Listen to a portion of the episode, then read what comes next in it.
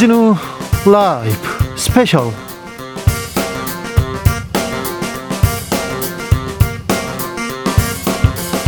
2022년 8월 6일 토요일입니다. 안녕하십니까. 주진우입니다. 토요일 이 시간은 일주일 동안 가장 중요한 일들을 정리해드리는 그런 시간입니다. 시사 1타 강사 두 분 모셨습니다. 양지열 박지훈 변호사 어서 오세요. 네, 안녕하세요. 네, 안녕하세요. 네, 잘 지내고 계시죠? 덥네요. 더워요? 날씨가 네. 날씨도 덥고 뉴스도 뜨겁고 네. 뭐 오락가락하고 근데 나라 걱정 때문에 네. 참 잠이 잘 안 옵니다. 그러면 더, 더 더워지죠. 더 더워요. 네. 네. 8월 6일입니다. 오늘이 자, 아, 이제 폭염, 제일 더운 음, 때는 지나가고 있으니 조금만 더 힘을 내 주십시오. 이 방송 영상으로도 만나보실 수 있습니다. 네 그렇습니다. 지금 바로 유튜브에서 주진우 라이브 검색하시면 영상으로도 만나보실 수 있습니다. 선물도 준비했어요. 자, 다음 주 신문 일면 주인공 매번 저희만 예측을 했었는데 네. 이번에 여러분들께 기회를 드리겠습니다. 다음 주 신면 신문의 일면의 주인공 누가 될지 네. 예측해 주세요. 추첨해서 선물을 드리겠습니다. 카카오톡 플러스 친구에서 주진우 라이브 검색하시고 친구 추가한 다음에 메시지 보내주시면 됩니다. 주진우 라이브 스페셜 본격적으로 시작해 보겠습니다. 그분이 오셨습니다. 또 오셨습니다. 법사. 아니, 건진 법사의, 건진 법사 지인까지. 아이고, 정권 초기에 지지율도 곤두박질 치고 있는데 건진 법사까지 이슈 티키타카에서 논해봤습니다. 이제 건진 법사 나왔습니다. 건진 법사의 지인까지도 나왔습니다. 어쩌, 어, 이거 뭡니까, 이거? 음, 문제가 있는 사람들에 대해서 신속하고 단호하게 조치하라. 네. 이렇게 또 대통령실에서 얘기를 한 만큼 네. 아마 빠르게 정리가 될 거라고 생각을 하고요. 역대 어느 정부를 막론하고 항상 좀 힘이 센 사람들 그렇죠. 권력 옆에 경비리. 호가호위하는 방식으로 예. 아, 막 뭐 사기치는 사람들도 있었고 예, 예. 옛날 문재인 정부 초기 때 왜 임종석 실장이 세니까 뭐 임종석 실장과 가깝다 등에 대한 얘기들을 해가면서 그런 얘기들이 막 나오니까 청와대에서도 깜짝 놀라서 문제 단호하게 대처하라 이런 적이 있지 않았습니까? 지금 이 상황 속에서도 이 건진 법사가 지인들을 통해서 뭘 문제를 일으키는 것처럼 우려가 생기니까 여기에 대한 단호한 조치를 아마 아, 얘기를 하고 있는 것 같은데요. 네. 청와대 대통령실에서 아무튼 신속하게 이런 일이 발생하지 않도록 건진 법사 문제를 조- 조치를 임 취하는 것 실장으로 이렇게 또 그러고 하십니다. 네. 네, 이러세요. 권혁호님께서 시작부터 시작 전부터 재밌다 이렇게 얘기합니다. 벌써 드리블을 자, 저런 식으로 아니 그러니까 건진 법사 이분을 이게 참 대선 때부터 문제가 됐었잖아요 이분이 네. 이분이 무슨 뭐 네트워크 뭐 행가 뭐 그 모임의 어, 대표를 막 본부 본부장 본부장이 아니고요. 그건 뭐였어요? 거기에 뭘, 뭘 고문인가 이렇게 뭐 하시는 아니 그러니까 분이에요? 뭐 하시는? 분인데 이분을 저는 한 번도 데려다가 본 적이 없어요. 아니 아, 근데- 그때 그때 네. 윤석열 후보하고 맨날 같이 같이 다녔잖아. 있었죠 옆에 한 번도 본 적이 없다니까요. 그때 후보 갔다가 어깨 툭툭 쳤잖아요. 그러니까 어깨 아, 친거 봤잖아요. 영상 자세히 보면 사람들은 어깨에 툭 쳤다니까 대단히 가깝게 친 것처럼 보이는데 예. 그때가 이제 그 멀리서 쳤습니까? 상대본부 사무실을 세팅을 하고 여기에 후보가 쭉 한 바퀴를 도니까 사람이 굉장히 복잡하고 많았습니다. 누가 와서 옆에서 툭툭 건드는 듯한 모습이 연출됐던 것 같은데 음. 아 정, 정말 처음 봤던 사람이었고 나중에 문제가 되고 나니 바로 즉각적인 네트워크 본부 해체를 지시했죠. 그러니까 그래서 그렇게 됐으면 지금 의사가 잘 전달돼야 되는데 지금 이분에 대해서 여러 가지 얘기가 나오고 이거 대통령실까지 나서 가지고 이분이 와서 뭐 얘기하면 절대 들어주지 마 이런 얘기 했다는 것은 네. 이분이 그런 행동을 하고 다녔다는 거잖아요 어느 네. 정도는 두 번째는 이런 행동을 해도 먹힐 수 있는 정도의 이미지를 갖고 있다는 거예요 그게 그 영상에 드러나는 거거든요 아니 아무리 아무나 와 가지고 뭐 내가 대통령과 가까우니까 뭐 해주게 해줄게요 만약 이렇게 얘기한다 화- 가정을 해보겠습니다. 그걸 듣는 사람 누가 있어요 아니 어느 정도 이 사람이 이미지가 그게 있고 아니면 언론에 보도가 되고 이러니까 아 이 정도 되면 대통령한테 얘기할 수 있는 어떤 능력을 갖고 있겠구나. 이래서 그 사람 말을 듣는 거잖아요 결국은. 그러니까 결국 건진 법사라고 불리는 사람이 그런 이미지를 갖고 있다는 것을 얘기하는 것이고 이런 일이 벌어지지 않도록 단도리를 잘했어야죠. 제가 단도리로 표현하면 이 사람한테 강력하게 경고를 했어야 돼요. 당신 그러고 다니면 법적으로 처벌받을 수 있고 잘못될 수 있다고 하는 부분을 명확하게 인지시키고 그런 일이 있었다고 미리 사, 사전에 조사해가지고 다 밝혀냈어야 돼요. 아니 대기업에다가 얘기해서 그분만 오면 이런 얘기 들어주지 마라 이 얘기할 게 아니고 건진법사 당신 그렇게 하면 이거 문제 크- 심각해질 수 있고 당신 법적으로 처벌받을 수 있다. 왜 대통령을 이렇게 팔고 다니냐 이렇게 경고를 했어야죠. 건진법사가 예를 들어서 가까운 사람이다. 내 참모고 측근이다. 그러면 그렇게 말씀하시는 게 맞는 것 같은데 건진법사랑 인연 자체가 그 네트워크 본부 해산하고 그 당시 어떻게 들어왔는지는 모르겠는데 코바나 컨텐츠 그 고문이었죠. 옛날 옛날 옛날에 네. 고문을 했 고문이었던가요? 네, 고문. 네. 예, 그런 관계들이 있었지는 모르겠으나 어, 대통령 선거 이후 폭파되고 난 다음에는 따로 연결고리가 없었던 것 아니겠습니까? 근데 연결고리가 없는 사람한테 일부러 찾아서 연락을 하는 것도 이상할 수 있다 이런 생각이 들고요. 그래서 문제가 조금이라도 발생될 수 있는 기미가 보였을 때 신속하고 빠르게 조치한 건 전 잘한 일이라고 봐요.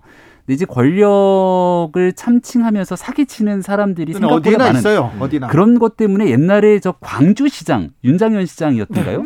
아, 광주 세상에 대한민국 광주시장이 그때 대통령 누구를 참칭했는지 사기치는 거에 대해 그대로 홀딱 넘어가지 않았습니까? 네네. 노무현 전 대통령이 영부인을 권양수 여사를 사칭했던 걸로 이제 기억이 나는데 네. 그래서 이런 과거의 전례들이 막 떠오르기 시작하니까 네. 이런 일들이 두 번 다시 일어나지 않도록 얘기하는 것에 대해서 좀 어렵게 어, 떠올렸어요. 어렵게 떠올렸어요. 근데 좀 아니 저는 이제. 문제가 되는 건 이 건진모습뿐만 아니라 네. 천공스승도 문제예요. 그분 유튜브 뭐 여러 가지 얘기하고 이러면서 그분 스승한테 사람이 그렇게 많이 간다. 많이 가요. 그리고 그분이 막 대놓고 지금도 뭐 어, 최근까지만 해도 김건희 여사 이렇게 해라. 뭐 이런 얘기까지 막 하잖아요. 이거 정말 위험한 거거든요. 사람들은 그렇게 되면 그리고 김건희 여사가 비슷한 행동을 해봐요. 어떻게 되겠어요, 그러면.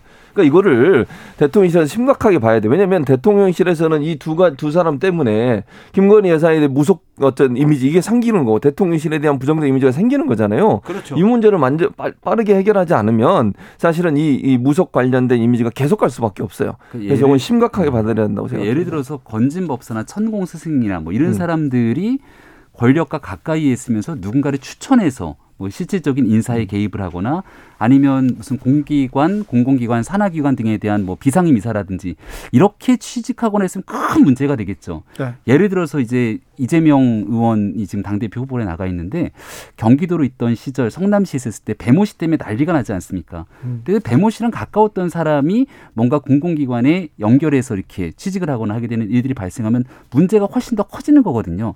근데 지금은 그 당시에 선거 때 있었던 사람들이 회자되고 구설수에 올랐던 상황이지만 그 이상 뭔가 문제가 생긴 건 아닌 상태 속에서 여기에 대한 경고성 차원으로 확실하게 문제를 제기하고 있는 거니까 좀 앞으로 이런 일들이 일어나지 않도록 지켜봐야겠습니다. 김병민이 아, 대차게. 또 준비했는데. 아, 네, 대통령님하고 너무 똑같아요. 그러니까 대통령님도 자꾸 뭘 얘기하면 전 정권에 어땠고 전에 누가 했고 핑계 대고 자꾸 그러시는데 우리 그러니까 동등한 비교를 하지 말자는 그러세요. 거죠. 네. 네.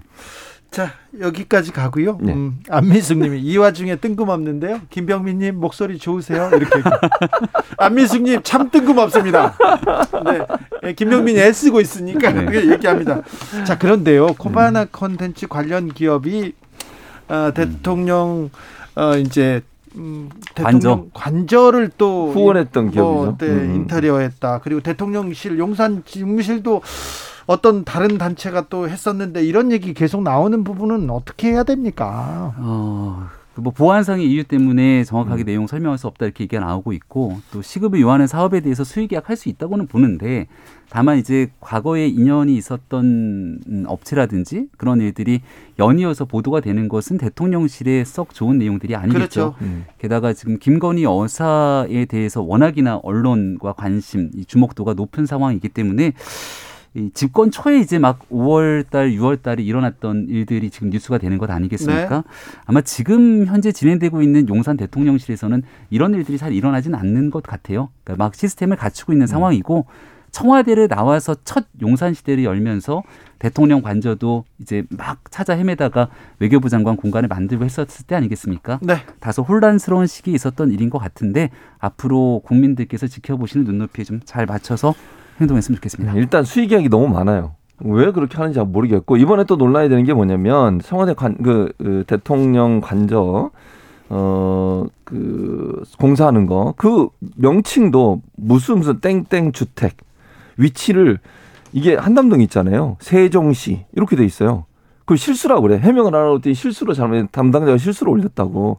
그 실수로 올릴 수 있는 문제가 저는 아니라고 봐요. 아무리 그래 그렇지. 아니 한남동을 무슨 뭐 옆에 있는 동네로 바꾸고 뭘 세종시로 어떻게 얘기할 수가 있습니까? 땡땡 주택은 또 뭐예요?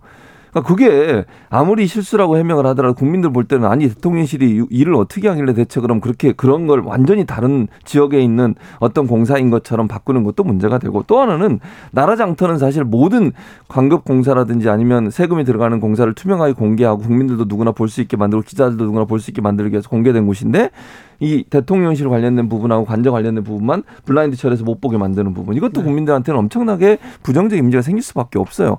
아니, 그러니까 수- 숨기는 게 없다면 왜 수의 계약을 자꾸 하고 또 이렇게 지금 말씀드린 것처럼 이걸 볼 수 없게 만들고 또 이런 실수 예를 들면 한남동을 세종시로 어 표기하고 그걸 또 아까 말씀하신 것처럼 어 김건희 여사가 근무하셨던 일하셨던 곳에 세 번이나 후원한 그런 단체가 하게 만들고 감리도 그와 연관된 단체가 하게 되고 이런 일들이 왜 반복되냐는 거죠. 이걸 공교롭다고 얘기할 게 아니라 네. 이건 국민들이 볼 때는 이해하고 납득하기 어려운 부분이라는 것을 인식해야 된다는 거죠. 예. 공교롭다고 얘기한 적은 없고요. 음. 일반적인 관급 공사와 그리고 대통령 관저에 대한 수의계약 문제를 좀 같이 동등하게 보기는 어렵다라는 말씀을 드린 것이고 초창기에 일어났던 일들에서 다소 시스템이 완비되지 않았을 때 일이기 때문에 국민들 보시기에 다만 예전에 이제 영부 어, 영부인이라고 하지 말자 그랬죠. 음. 대통령 배우자와 관련된 뭔가의 업체가 수의계약 된 것도 또 특혜가 아니냐 이렇게 지적할 수 있는 소지들이 있다고 생각합니다. 그래서 그런 부분들이 두 번 다시 발생되지 그렇죠. 않도록 네. 어, 더 예의주시하면 좋겠다는 말씀을 드립니다. 처음에는 주진우 라이브. 제가 사실 권력 형 비리 전문 기자 아닙니까? 근데 제가 평소에 놀아요. 놀다가 뭘 하냐면요.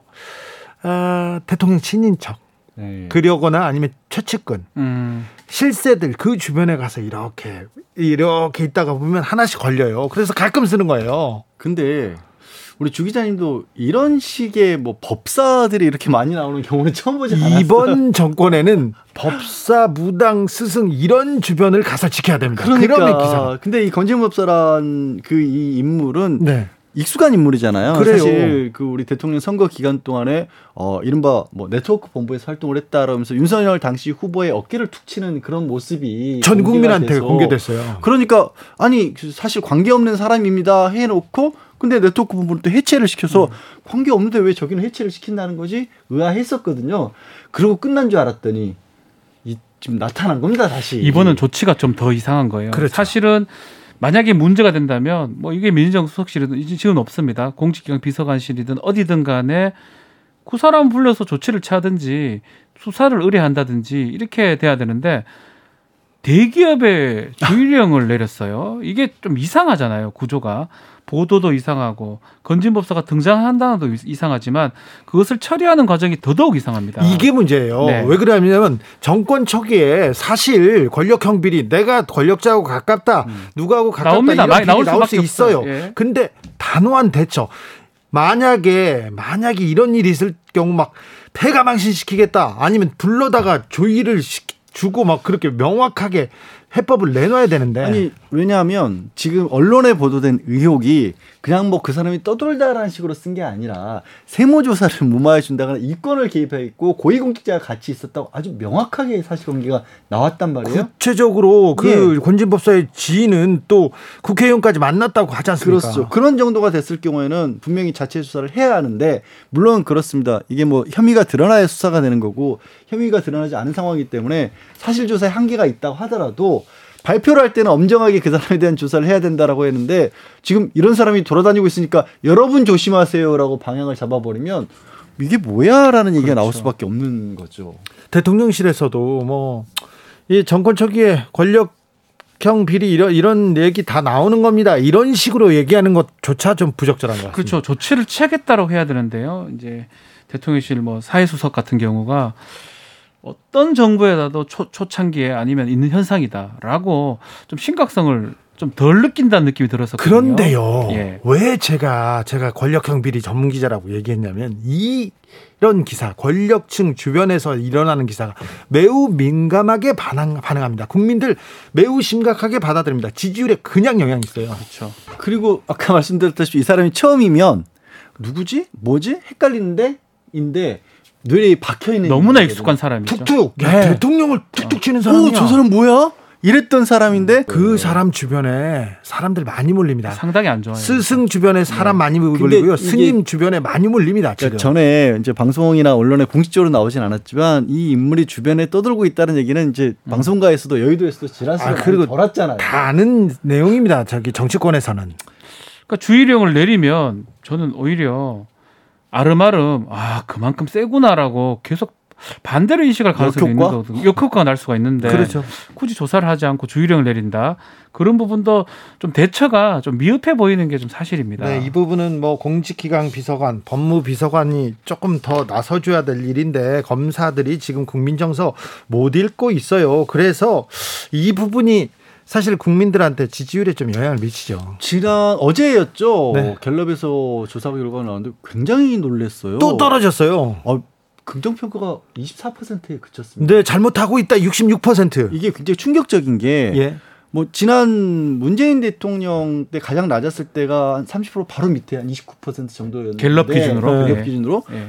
근데 충격적인 건 박근혜 국정농단 당시보다도 더 떨어진 겁니다. 이 기준. 아이고 얼마나 심각한 수치인지. 굉장히 심각한 수치인데 사실 그 이후에 이게 2일부터 4일까지니까 아마 지금 얘기한 그 건진법사 건도 그렇고 네. 지금 초등학교 입학 연령 5세로 늦추겠다 이것도 반영이 된 건데 저는 걱정되는 게 그 직후에 미국 펠로시 의장 찾아와서 또 우왕좌왕하는 모습도 보였잖아요. 네. 그건 반영 안 된 거예요.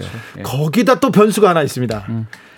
이준석 대표. 저 그것도 반영이 안 된 겁니다. 네. 이준석 저희가 예측을 했었어요. 네. 저희가 항상 뭐 한 주에 일어날 일을 했는데 이준석 대표가 생각보다는 늦게. 살짝 살짝 움직였고요. 네.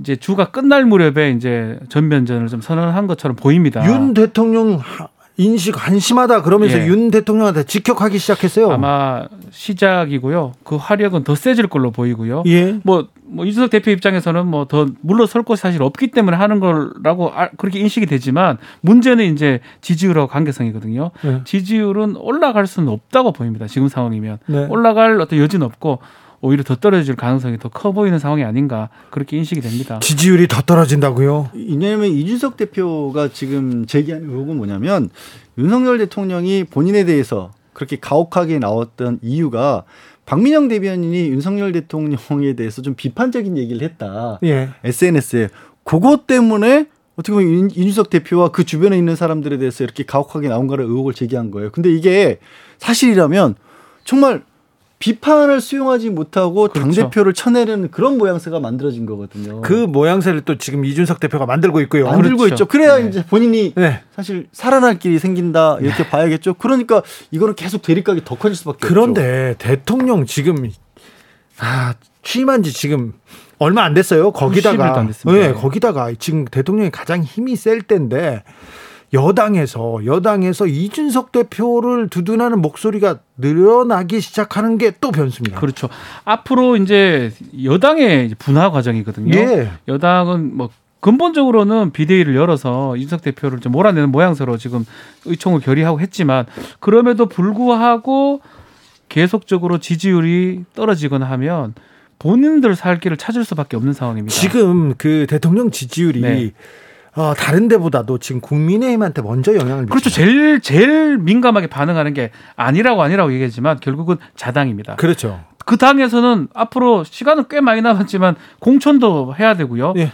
총선을 좀 치러야 됩니다. 내가- 저 20 몇 프로가 무슨 선거를 치르겠습니까? 내가 윤석열 쪽에 붙었다가는 큰일 날 수 있거든요. 큰일 나겠어. 그 이거 직격으로 발, 이게 발동되는 것이 자당이고 국민의 힘이기 때문에 국민의힘 내에서 가장 민감하게 움직일 거예요, 사실은. 이게 참 황당한 국민의힘 의원들 입장에서 제가 갑자기 생각해 보면 되게 좀 아 이거 어떻게 해야 되니 싶은 생각이 들 것이 뭐냐면 오, 이번 주 초에 이제 이제 비상대책위원회를 꾸려가는 길 걸로 의총에서 의견을 모았고 정부기도 이제 열렸는데 어제 근데 그 얘기는 비상대책위를 만들어서 이준석 대표를 해임시키겠다는 거였잖아요. 네.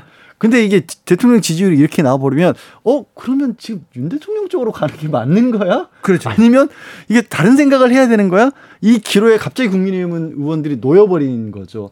지난번 사실 이제 비상대책위 만들자고 의원총회 열렸을 때는 김웅원 한 사람 빼고 전부 다 어 그건 뭐 비상대책위원으로 가야 됩니다라고 했는데 이게 맞는 거야라는 생각을 몇 명씩 하기 시작하면 이게 또 목소리가 급격히 또 달- 달라질 지금 수 있어요. 하태경, 네. 조 조혜진 조혜진 의원 등등. 목소리 나오기 시작했어요. 결국은 지지율이에요. 지지율이 대통령은 국민만 보고 간다는데 그 갈 수가 없는 게 지지율이 안 받쳐주면 당에서 이렇게 분열이 일어나고요. 그리고 펠로시도 저는 펠로시 의장 문제도 지지율과 연관성이 있다고 봐요. 예. 의전 잘했냐 못했냐 이런 얘기 좀 이따 할 수도 있는데 그걸 떠나가지고 지지율이 안 받쳐주니까 뭘 하든지 간에 못한 것처럼 보여요. 그게 문제인 것 같아요. 그거 중요합니다. 거기다 이제 이준석 대표 계속 이제 총질 시작했습니다. 진짜 내부 총질입니다. 장재원 세 가지 성씨를 가진 종놈 여기까지 나왔어요. 이건 아, 저, 저희가 옮기면서도 좀 무섭네요. 네. 사실 이제 윤핵관의 실세 중에 가장 실세로 꼽히는 분이고 그리고 뭐 당에서도 어쨌든 지금은 이제 비중 있는 의원인데 종놈이라는 표현은 좀 아 정말 이거 어디까지 갈지 어디까지 갈까요? 네, 자 건진법사 넘어야 됩니다. 그리고 이준석을 만, 만나야 됩니다. 대통령과 정부 여당이 어, 야당을 그리고 국민을 설득해야 되는데 일단 기본적으로 이준석이라는 산을 넘어야 됩니다. 대통령 지지율 어떻게 될지 다음 시간은 우리가 어떤 얘기를 하게 될지 아직 내려갈 가능성이 높다고요? 아, 지금으로서는 그러니까 이 다음 주에 이제 휴가를 끝내고 대통령이 돌아오면 근데 이제 많이들 기대했던 게 뭐 인적 쇄신, 뭐 대통령실이 됐든 내각이 됐든 이런 것들 얘기했는데 중간에 발표가 만 나왔잖아요. 이제 3개월도 안 됐는데 뭘 그걸 바꾸냐. 그러면서 연극을 보셨어요. 그리고 아 이게 국민들에게 전해줄 메시지를 준비하고 있다. 그 말이잖아요. 자, 그럼에도 이제 이제 와서 이제 메시지가 예컨대 사과하고 뭐 그런 얘기가 나온다면 더 떨어진 걸 막을 수는 있을 것 같아요. 음. 거기에다가 더 좀 반등을 하려면 완전 쇄신을 좀 해야 돼요. 인적 쇄신 같은 거 등등. 지금 네. 음, 대통령 휴가 갔습니다. 그리고 권성동 원내대표 좀 자맹하고 있습니다. 네. 민생 간다고 합니다. 그러면 보통 지지율이 횡보하거나 조금 다지기를 했을 텐데 더 음. 떨어졌습니다. 다음 주는 어떻게 될지 자목 궁금합니다. 이번 음, 저희가 여론조사 얘기한 것은 한국갤럽에서 지난 2일에서 4일 전국 성인 1,001명 대상으로 실시했습니다. 자세한 내용은 한국갤럽 그리고 중앙선거 여론조사 심의위원회 홈페이지 참조하시면 됩니다. 금요일 날 저기서 발표하기 때문에 저희가 네. 저희가 토요일 어, 여러분을 위해서 이 수치를 가지고 주로 얘기합니다. 그런데 한국 갤럽이 굉장히 좀 보수적이고 잘 안 떨어지고 잘안 네, 올라가요. 네. 네. 어 그렇 그렇죠. 이런 이런 되게 수치를 가지고 게 있는데 네. 여기에서 이런 수치를 보인다는 것은 조금 의미가 있어서 제가 저희들이 계속 소개하고 있습니다. 자, 다음 내용으로 가보겠습니다. 윤석열 정부가 연금, 노동, 교육 개혁 이렇게 3대 개혁 시동 걸고 있습니다. 교육 개혁 다섯 살 학교 가자 처음부터 좌초 위기 있고요. 그 다음에 연금 개혁, 아이고, 사람들이 아이고, 어려워요, 힘들어요, 얘기하고 있습니다. 노동 개혁, 대우조선해양, 하청업체 파업 사태로 노동 개혁 모습 어떤가, 이렇게 저희가 어, 계속 지금 어, 탐구하고 있는데요. 이정식 고용노동부 장관에게 직접 들어봤습니다. 요것도 궁금한데요. 윤석열 정부가 추진하는 노동 개혁의 목표, 노동 개혁은 뭡니까? 그러니까 한마디로 말씀드리면 지속 가능한 예. 노노 노사 모두가 상생할 수 있는 그런 노동 시장을 만들자는 건데요. 네. 좀 풀어서 말씀드리면 우리 경제가 재도약을 하고 미래 세대가 잘 사는 사회를 준비하자. 지금 선진국들도 예. 뭐 빛의 속도로 환경이 변하고 있지 않습니까? 예. 그래서 프랑스, 일본, 독일의 하르츠 계획 등등 해서 모든 나라들이 앞다투어서 미래를 위한 노동시장 계획을 하고 있고 우리나라도 예외는 아닙니다. 네. 잘 아시지만 우리나라의 그 근로기준법은 네. 일명 공장법이라고 그래서 산업화 시대에 만들어진 70년 전에 만들어진 법입니다. 예. 여기 이러한 그,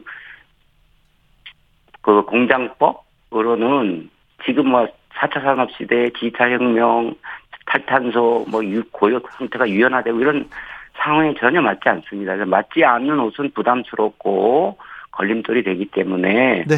이번에 시장 개혁의 목표는 경직적인 제도와 관행을 global standard에 맞게 바꾸자는 거죠. 그걸 예. 통해서 이중 구조, 양극화 이런 구조적인 문제를 해결하고 네.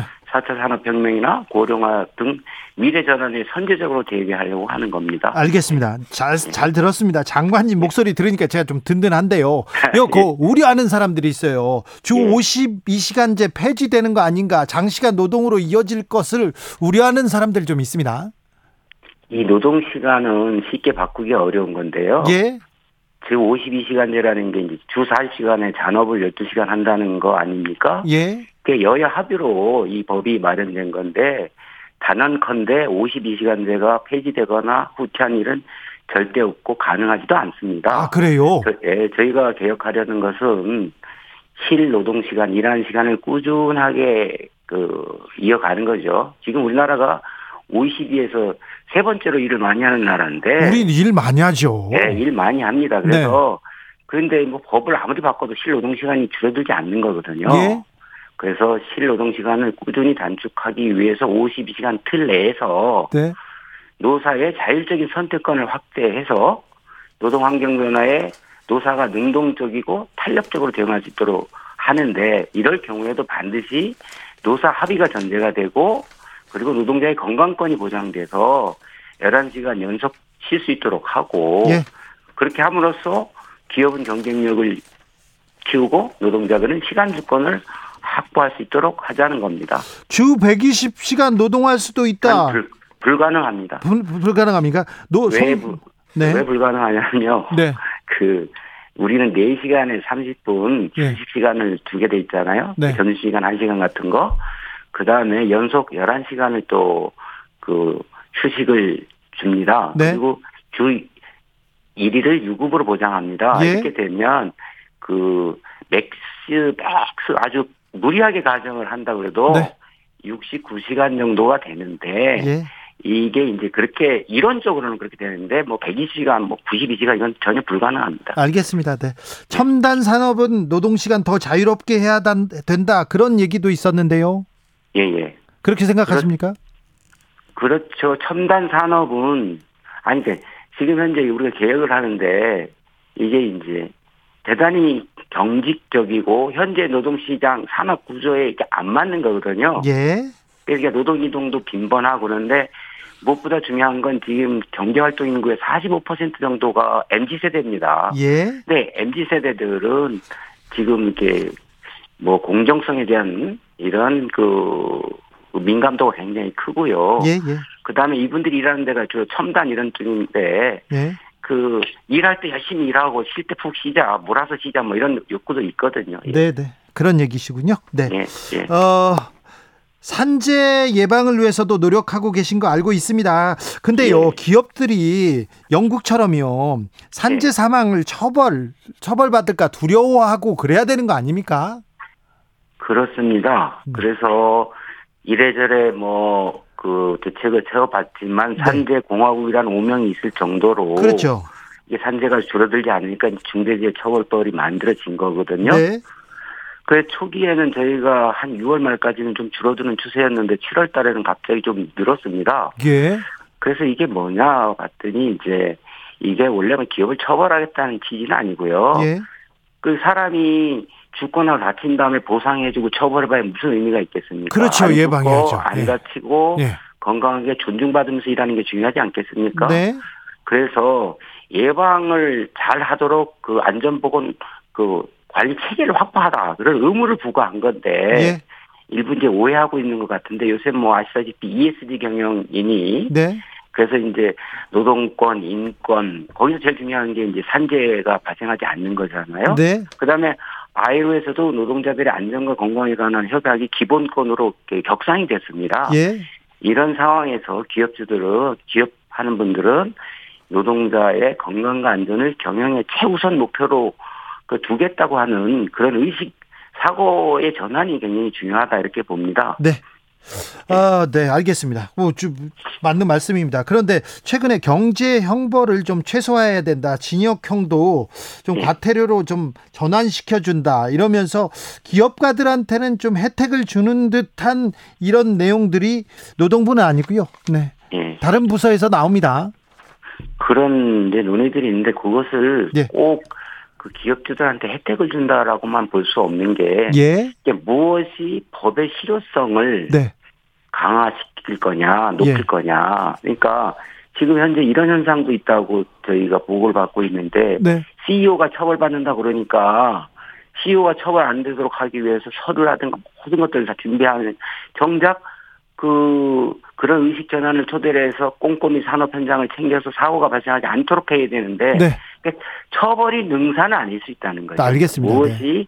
효과적으로 법의 취지를 살리면서 법의 실효성을 높이겠냐 예. 이런 측면에서 봐야 된다고 봅니다. 알겠습니다. 네. 장관님 어, 질문지대로 질문에 있는 거는 하나도 안 하고 제가 즉흥적으로 질문해서 죄송합니다. 그런데 다다 아, 다 대답을 잘해주고 있어가지고 몇 개 또 돌발 질문 더 하겠습니다. 예. 네, 장관님 싸이라는 가수의 흠뻑쇼가 있었어요. 그 콘서트 예. 이후에 무대를 예. 철거하던 외국인이 추락해서 숨지는 일이 있었습니다. 이거 중대재해법 검토 대상입니까? 예, 예, 저희가 지금 검토하고 있습니다. 검... 이게 이제 중대법이 50인 이상 사업장과 건설 공사액 50억 이상인데 네.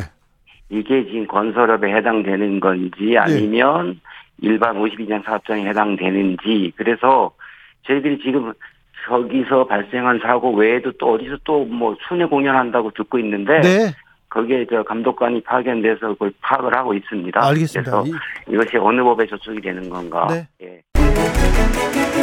주진우 라이브 고용노동부 장관에게 얘기를 들었는데 주 120시간 불가능하다 이렇게 얘기하시더라고요. 이건 뭐 불가능한 일이다 얘기하시더라고요. 예, 대통령하고 좀 얘기랑 조금 다른 부분이 있기 때문에 근데 뭐 노동계나 사실은 52시간 이게 폐지하기가 쉽지가 않아요. 이제 왔는데. 어, 그렇죠. 뭐, 그것도 입법 사항이기도 하고요. 아, 우리나라는 일을 많이 해서 걱정이잖아요. 그래서 뭐 노동부 장관은 뭐 인식상으로는 뭐 큰 그 그건 안 보이는데 뭐 어쨌든 간에 초창기에 있었던 대우조선 해양 파업을 좀 평화롭게 해결했던 부분은 뭐 긍정적으로 평가를 해야 될 것 같고 만약에 불상사가 일어났다고 하면 그렇죠. 뭐 그는 뭐 걷잡을 수 없었을 건데 그 부분은 뭐 다른 요인들이 많이 작동했지만 어쨌든 간에 잘 해결한 거라고 말씀드릴 수 있을 것 같습니다. 이거는 아직은 저 남아 있는 부분들이 그대로 있어요. 지켜봐야 돼. 소송 문제라든가 아니면은 그, 그 근로자분들이 원하고 있는 뭐 고용과 관련된 부분이나 급여와 관련된 부분들이 해결된 건 아니에요. 잠정적으로 중단된 거기 때문에 네. 실제로 후속 조치가 어떻게 이루어지는지 좀 지켜볼 필요는 있고요. 네. 그나마 이정식 장관 얘기 들으면서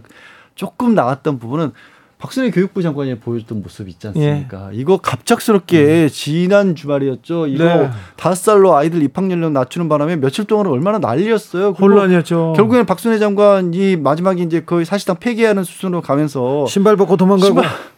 그러니까 이런 모습들이 국민들이 이게 그냥 뭐 화가 난다 이런 게 아니라 어처구니가 없어지는 거예요. 그렇죠. 그렇죠. 이걸 어떻게 어떻게 우리가 신뢰를 하고 정부의 방침을 따를 수가 있지라는 생각이 사실 더 해로운 것 같아요. 네. 막 극렬하게 반대라는 것보다도 뭐 하는 거야? 이런 실망감. 그렇죠. 그리고 이게 기, 더 크거든요. 기자들하고 얘기하다가 허둥지둥 그 피, 그 허둥지둥 가다가 네. 신발이 벗어진 겁니다. 도망간 건 아닌데 그래. 그런데 그런 모습을 보여준 것 자체가 뭐 아마추어 만지도 못한 느낌이 되거든요. 그렇죠. 이럴 바야 뭐왜 정책을 얘기를 했으며 네. 주어 담지도 못하고 준비도 제대로 안 돼 있고 이런 부분인데 그에 비하면 고용노동부 뭐 나쁘진 않다고 그렇게 평가가 될 수 있는데 네. 뭐 그럼에도 불구하고 그 해결하는 과정에서 아까도 손배, 좀 얘기를 했지만 손배 문제라든지 행정안전부 장관이 가가지고 뭔가 강압 진압할 모습 같은 것들 그렇죠. 계속 기억에 남은 장면입니다. 행안부 장관이 경찰 그, 특공대 투입하려고 했잖아요. 그렇죠. 그러면 큰일 나요. 사실 그랬던 모습이 있기 때문에 글쎄요, 뭐 노동부 장관, 노동부 장관 다 와야 될 부분인데 네.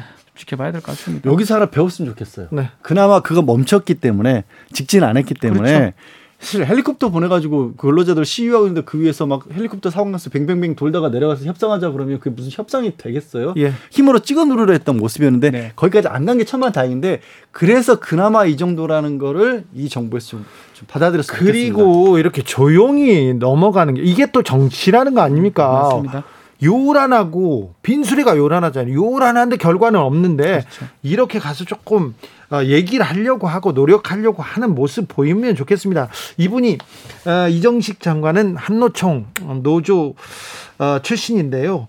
선배 가압류는 민주주의의 위기다 이렇게 그 소신을 밝히기도 했었어요. 음. 과거에. 근데 그 네. 부분에 대해서 지금은 조금 입장이 모호하지만 그래도 어, 그 소신을 끝까지 어, 좀 지키고 노동부 장관이 노동자의 편에 좀 어, 고용부 고용 고용자 그러니까 사용자 사장 말고 노동자의 편에 좀 서주셨으면 하는 생각도 하고 있습니다. 자, 네 아무튼 어, 노동부 장관 이정식 장관의 건투를 빌겠습니다. 여러분께서는 지금 주진우 라이브 스페셜을 듣고 계십니다.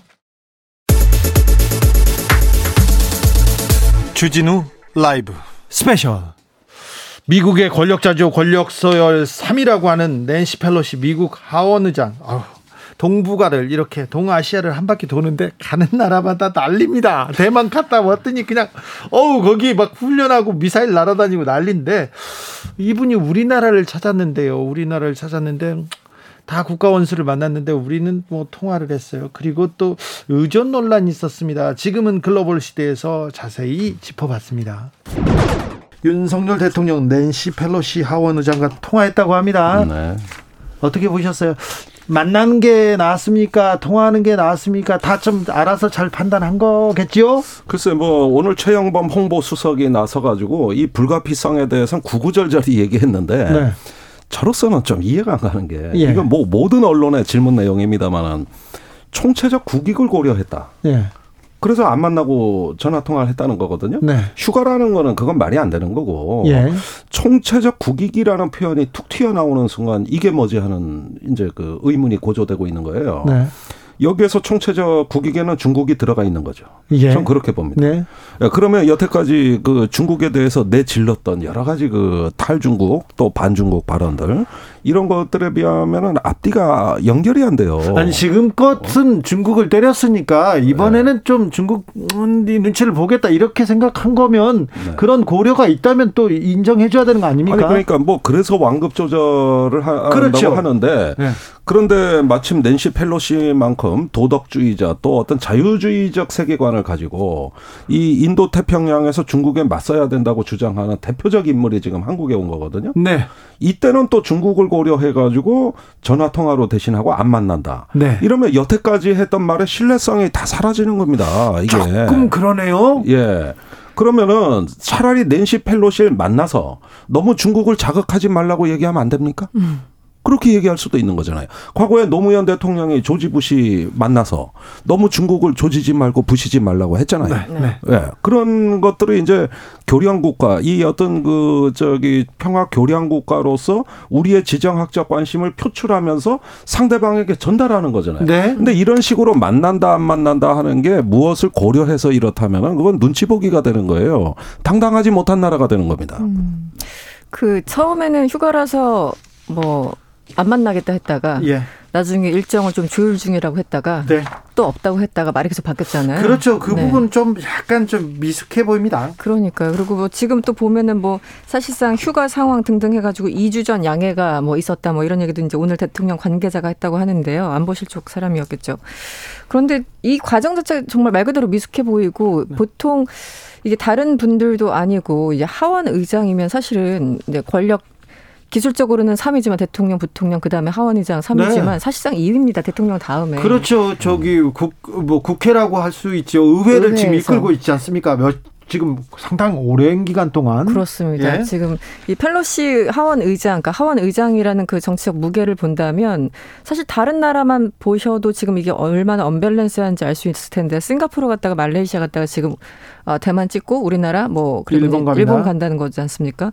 그런데 거기 있는 대통령이든 총리든 최고위급을 다 만났어요. 다 그것도 뭐 네. 엄청난 환대를 받더라고요. 그러니까요. 그런데 우리만 지금 대통령이 휴, 휴가 중이라는 그 이유 자체도 굉장히 좀 황당하지만 어쨌든 만나지 않는 않는다는 게 어, 이해가 안 돼요. 무슨 여러 가지 말들 대통령실에서 얘기하고 있는데 일반 국민으로서는 이해가 안 가고 그냥 대통령이 만나기 싫었던 거 아닌가 저는 그런 생각이 듭니다. 오히려. 네. 아 그래요? 네. 아 그렇게까지. 음. 예. 그런데 제가 보기에는요, 이 딱히 낸시 펠로시를 통해 가지고 어떤 이런 어떤 지정학적인 문제를 얘기하는데 아직은 저 준비된 정책의 역량, 네. 또 설득 능력 이런 여러 가지들이 지금 부족하고 최근에 들어와서 미국의 압박이 심해진 게 치포 동맹 음. 같이 이렇게 어떤 선택하라는 압박이 들어오니까 과거에는 한미동맹, 기술동맹, 경제동맹, 안보동맹까지 얘기하던 윤석열 정부 태도가 최근에 와가지고 음. 갑자기 신중하면서 작아졌어요. 네. 저는 그런 효과가 최근에 분명히 나타나고 있다고 봅니다. 아니, 그럼 신중한 거면 다행 아닙니까? 예.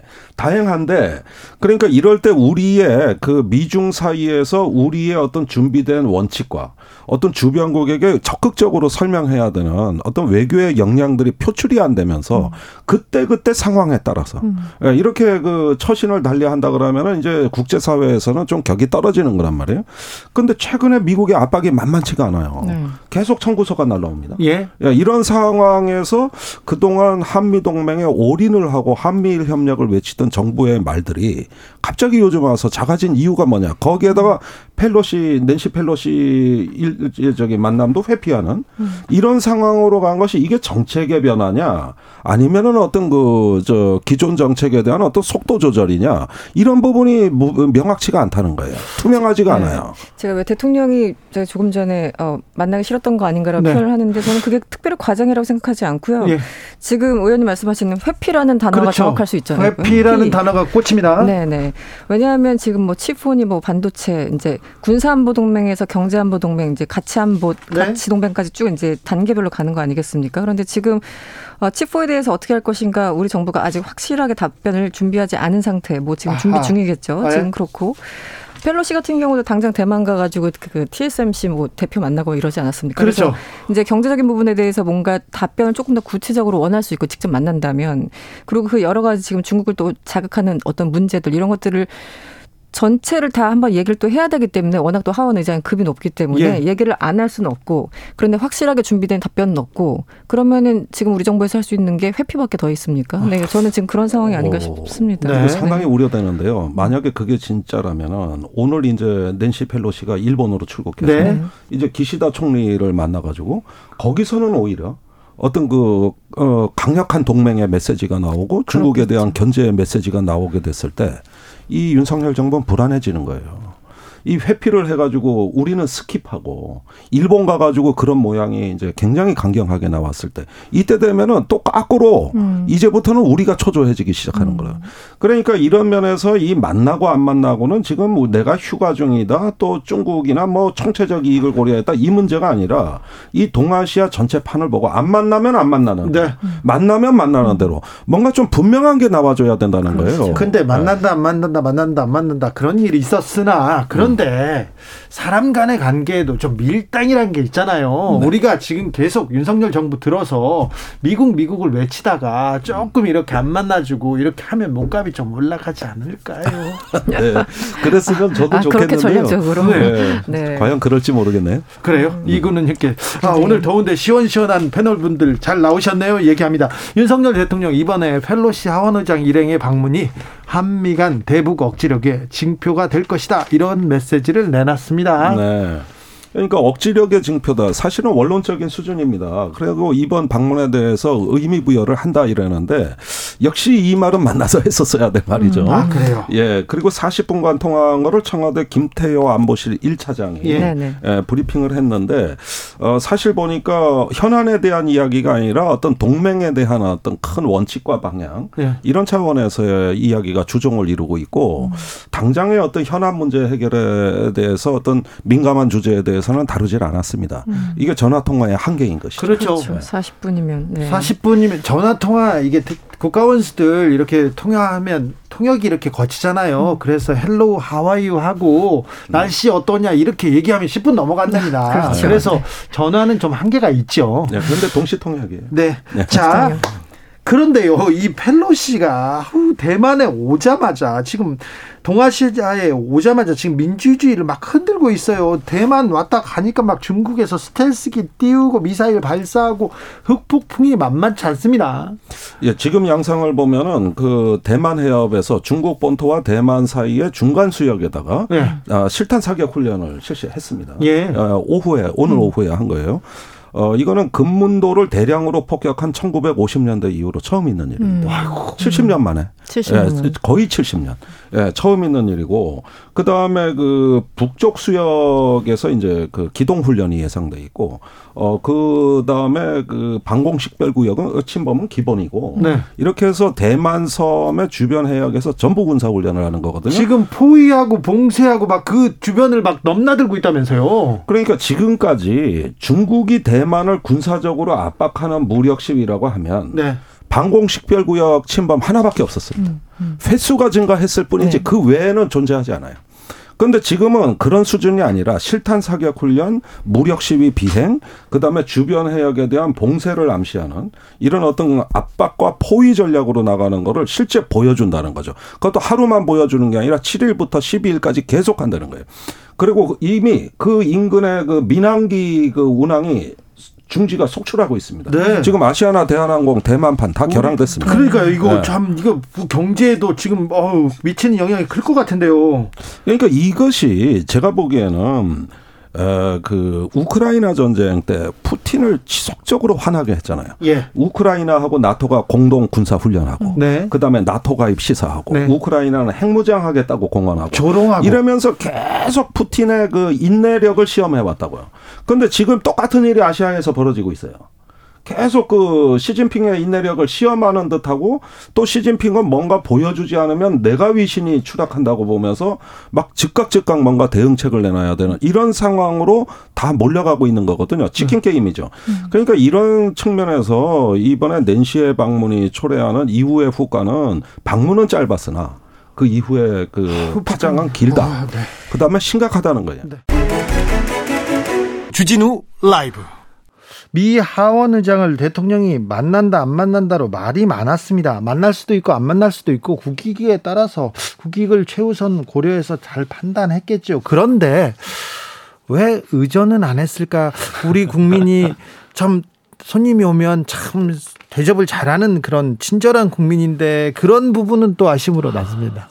지난번 갑자기 하도 이제 그 윤석열 뭐 대통령이나 주변에서 무슨 얘기만 하면 전 정권 얘기를 하셔서 갑자기 제가 잊어먹겠다 전 정권 상황이 좀 떠올랐는데 네. 그때 이제 국가 정사들이 몇 번 왔었을 때 청와대 들어가는 길에 우리 전통 의장대 그 복식을 하고 이 의장을 해서 이런 예우는 받아본 적이 없다라는 그런 그분들이 깜짝 깜짝 놀라가지고 놀라고 한국에 대해서 좋은 기억을 가져간다는 얘기를 다 했던 게 갑자기 떠오르거든요. 들어가다가 중간에 서서 사진 찍어도 되냐고 하고 그거 뭐예요 이렇게 물어본대요. 네.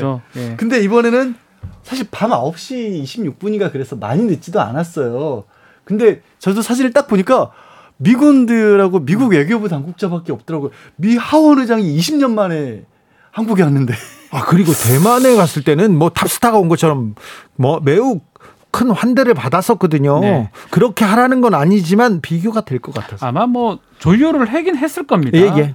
뭐 예를 들어서 오산 비행장이니까 공군 비행장입니다. 네. 여기 뭐 사실 가는 게 만만치도 않고 네, 미군 그 기지. 충분히 저희가 이해하려고 하더라도 이제 문제는 저는 그 뒤늦게 나온 예컨대 서울에 있었던 거 휴가를 취소하고 어, 지방 가는 거 취소하고 연극을 보고 술 먹고 서- 찍은 사진들 그런 부분들이 야 저기는 안 가고 술을 먹고 의전 할 때까지 이렇게 자꾸 저 전개되는 것 같습니다. 의문이 있습니다. 네. 만약에 윤석열 대통령이 아무 일정이 없었다면 뭔가 뭘 하고 계시겠지 이렇게 생각했을 그렇죠. 텐데 그 연극 뒤풀이 꼭 그거를 그래서 비, 비교가 되는 거예요. 의전은 안 돼 있는데 어쨌든 간에 저는 의전 되고 안 되고는 뭐 저는 그거는 뭐 크게 중요하지 않다고 생각해요. 그냥 조율했을 거라 좀 봅니다. 예, 믿, 예. 믿 습니다. 근데 그 상황에서 술을 먹고 있었는 거예요. 대통령실에 대통령실에서 지금 일정을 다 좀 짜잖아요. 이게 문제라는 거예요, 저는. 일정을 짜는데 왜 휴가 중에 일정 하나가 그 연극이었을까? 그거를? 대통령실에서는 이랬던 것 같아요. 대통령실은 그건 민생행보라고 밝혔습니다. 무슨 얘기냐면 네, 그렇죠. 두 개를 조화시킨 거예요. 휴가 기간이고 일을 안 한다고 했으니까 놀긴 놀아야 되는데 뭐 쉽게 표현을 말씀드려서 근데 그러나 국민들에 대한 관심사를 잃지 않고 있다는 걸 유지를 해야 되니까 연극을 보되 그게 이제 세입자들의 어려움을 다룬 연극이라고 합니다. 또 대중문화계도 굉장히 어려운 부분이 있기 때문에 거기에도 대통령이 관심을 보내는 그런 모습을 연출하려고 한 건데 문제는 타이밍이라는 거죠. 안 맞죠. 그게 여러 가지 시점에서 국내 사정이 아주 좋거나 할 때 그렇게 휴가 가서도 대통령이 국민들에 대한 관심사를 가지고 있다라고 보여줄 수 있는데 지금은 현재 지금 뭐 대한 물가가 지금 두 달째 6% 넘게 올라가면서 다들 어려워하고 있는 상황이고 그리고 무엇보다 미국 하원 의장이 왔는데 그 시기에 하필이면 그 연극을 보고 있다고 하니까 국민들 입장에서는 그게 아 그게 그런 의미였어 이렇게까지 안 따져지는 거예요. 그리고 아까 의전 얘기를 했을 때 정부에서 미국 측에서 공식 의전 하지 말아달라고 네. 얘기했는데 네. 그거는 의장대 쭉 부르고 뭐 군들 이렇게 그거 하지 말라는 거죠. 이거 하지 말라는 거지 아무도 나가지 말라는 얘기는 아니잖아요. 나가도 되잖아요, 사실은. 아무튼 뭐 조율을 했겠지만 이거는 큰 문제는 아닐 텐데 국민들이 보기에 네. 아, 좀, 좀 잘해주지 이런 생각합니다. 그렇죠. 지지율의 악순환의 세고 그 연, 연속이 될 것 같아요. 지지율이 좋으면 이것도 충분히 이해할 수 있는 부분도 있거든요. 아, 뭐 이래서 이렇구나 했는데 지지율도 안 좋은데 의전도 안 해. 술은 마셔. 그 지지율이 더 더 안 좋아질 수밖에 없는 상황으로 되는 아니, 거예요. 대통령실에서 무슨 생각을 하고 있는지 대통령을 지금 보필하고 있는 건지 이것도 의문이 돼요. 그 지금 이 펠로시 의장과 관련해서 제일 큰 문제는 제가 봤을 때는 오락가락했다는 거예요. 맞아요. 이게 안 만날 수 있고 전화할 수 있고 그것도 다 좋은 판, 판단이 될 수 있어요. 그 직전에 무슨 일이 있었어요? 박순애 교육부 장관 5세 입학 때문에 오락가락하다 결국 폐기로 갔잖아요. 예? 이 펠로시 의장 왔는데도 안 만날 거야. 아 만날 수도 있대. 아니 다시 안 만난다는데 아니야 전화 통일하고 했어. 이런 식이에요. 그리고 나서 여야도 갑자기 아그 국회의원 거니까 국회에서 맞아야 돼. 근데 그것만 그러나요? 휴가 중에도 일을 한다 했다가 안 한다 했다가 쇄신한다 했다 안 한다 했다가 계속 엇박자의 어떤 보도들이 나오고 있거든요. 그게 그게 제 더 큰 문제예요. 그리고는 이게 아 우리가 좀 부족하거나 우리가 뭘 좀 더 해야 되겠구나 이렇게 인식하지 않고 야당 탓이다 네. 언론 탓이다 이 생각을 하는 겁니다. 휴가 기간 중에 대통령께서 하신 유일한 일이 홍보기획비서관 임명입니다. 현직 현직 언론인 데려다가 이렇게 그 자리에다가 넣었어요. 이게 아, 지금 맞는 판단인가? 정무적 판단을 잘하고 있나? 지금 굉장히 우려하는 사람들 많습니다. 그 이제 양 변호사 지금 지적한 것 중에 오락가락해 보이는 모습 대통령실 관계자가 수십 명 되는 것 같아요. 항상 말이 달라요. 관계자들마다 순간마다 말이 다르고 예전 정부를 보면 청와대 예컨대 대변인이라든지 영화 청와대 소통 수석이라든지 이런 게 있어가지고 그 한 목소리가 나왔거든요. 네. 뭐 좋든 나쁘든 하나가 나와야 되는데 이거는 뭐 여러 가지 목소리가 나오다 보니까 네. 뭐가 맞는지 지금 나오는 것도 조금 다시 확인해 보면 아닐 거라는 의구심이 든다는 거 그런 것들이 지금 가장 문제점 중에 하나가 아닌가 생각도 들어요. 그러면 국민들이 믿고 따라가기가 못 믿죠. 예. 여기를 따라간다 싶었는데 어 아니래 그러면 음. 그게 국민들 한 사람의 사람의 생에는 큰 영향을 끼칠 수가 있고 네. 사실 이 결론적으로 또 펠로시 장 안 만난 것도 미중 관계가 굉장히 그 아주 극도로 대립하고 있는 상황인데 네. 평소에는 계속해서 우리는 한미 동맹을 강조해 왔거든요. 그러니까 이것도 국민들이 보기엔 왜 이렇게 한미 동맹을 그렇게 강조하다가 막상 미국 의장은 안 만나고 이 디지털 중국의 관보에서요 예의를 차렸다라고 표현을 해버렸어요. 우리 대통령이 예의 바르게 행동했다고. 네.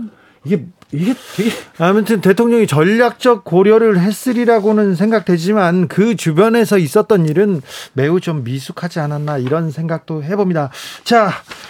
정리했으니 돗자리 펴보겠습니다. 다음 주 신문 일면의 주인공은 누굽니까? 박지훈 변호사.